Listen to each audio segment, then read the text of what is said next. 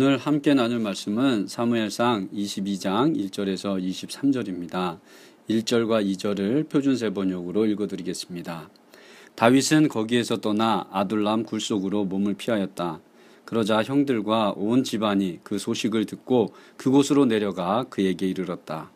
그들뿐만이 아니라 압제를 받는 사람들과 빚에 시달리는 사람들과 원통하고 억울한 일을 당한 사람들도 모두 다윗의 주변으로 몰려들었다.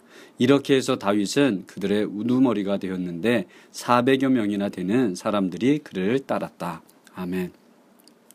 22장을 요약하면 이렇습니다. 가드왕과 신하들 앞에서 미친 척을 하던 다윗은 결국 쫓겨났습니다. 그리고 그는 유다 땅에 있는 아둘람 동굴에 숨었습니다.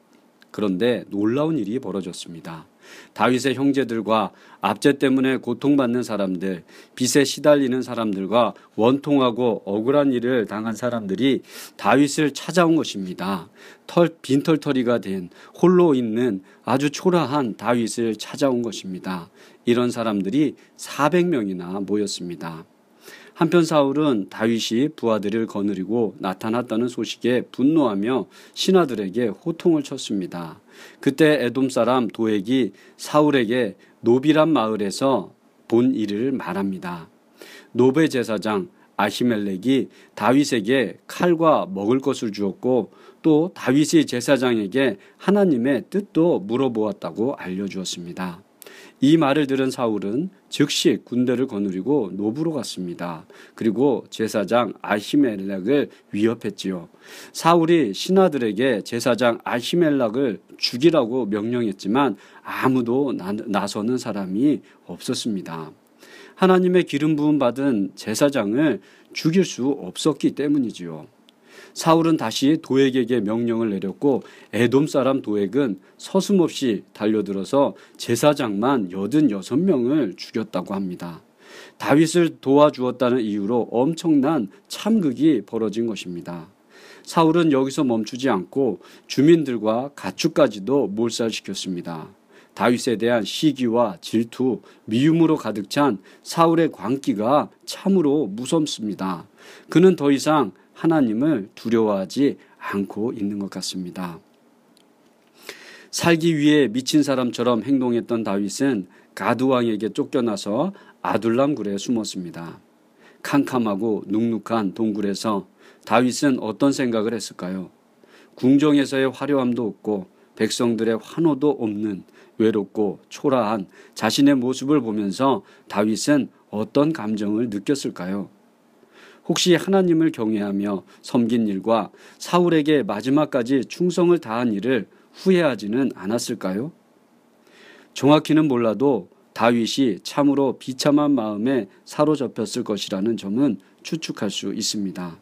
그런데 그때 신기하게도 그에게 많은 사람들이 찾아왔습니다.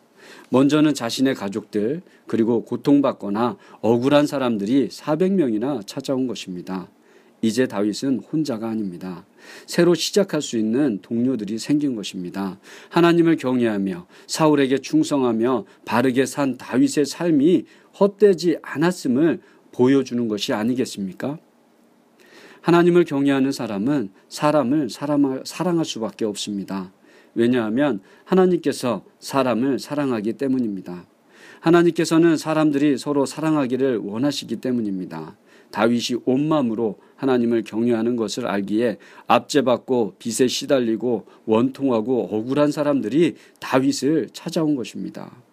그러나 시기와 질투, 미움으로 가득 찬 사람은 사울처럼 하나님을 사랑할 수도 사람을 사랑할 수도 없습니다. 그것을 백성들이 압니다. 그러기에 백성들은 사울을 떠나 다윗에게로 간 것입니다. 하나님을 경외하는 사람은 하나님의 궁휼하심을 닮아야 하고 하나님의 신실하심을 닮아야 합니다.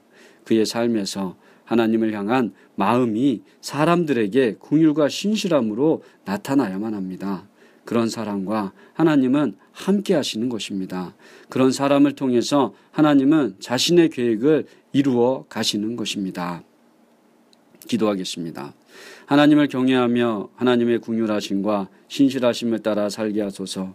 긍휼히 여김을 받아야 하는 사람들을 긍휼히 여기는 사람이 되게 하여 주소서.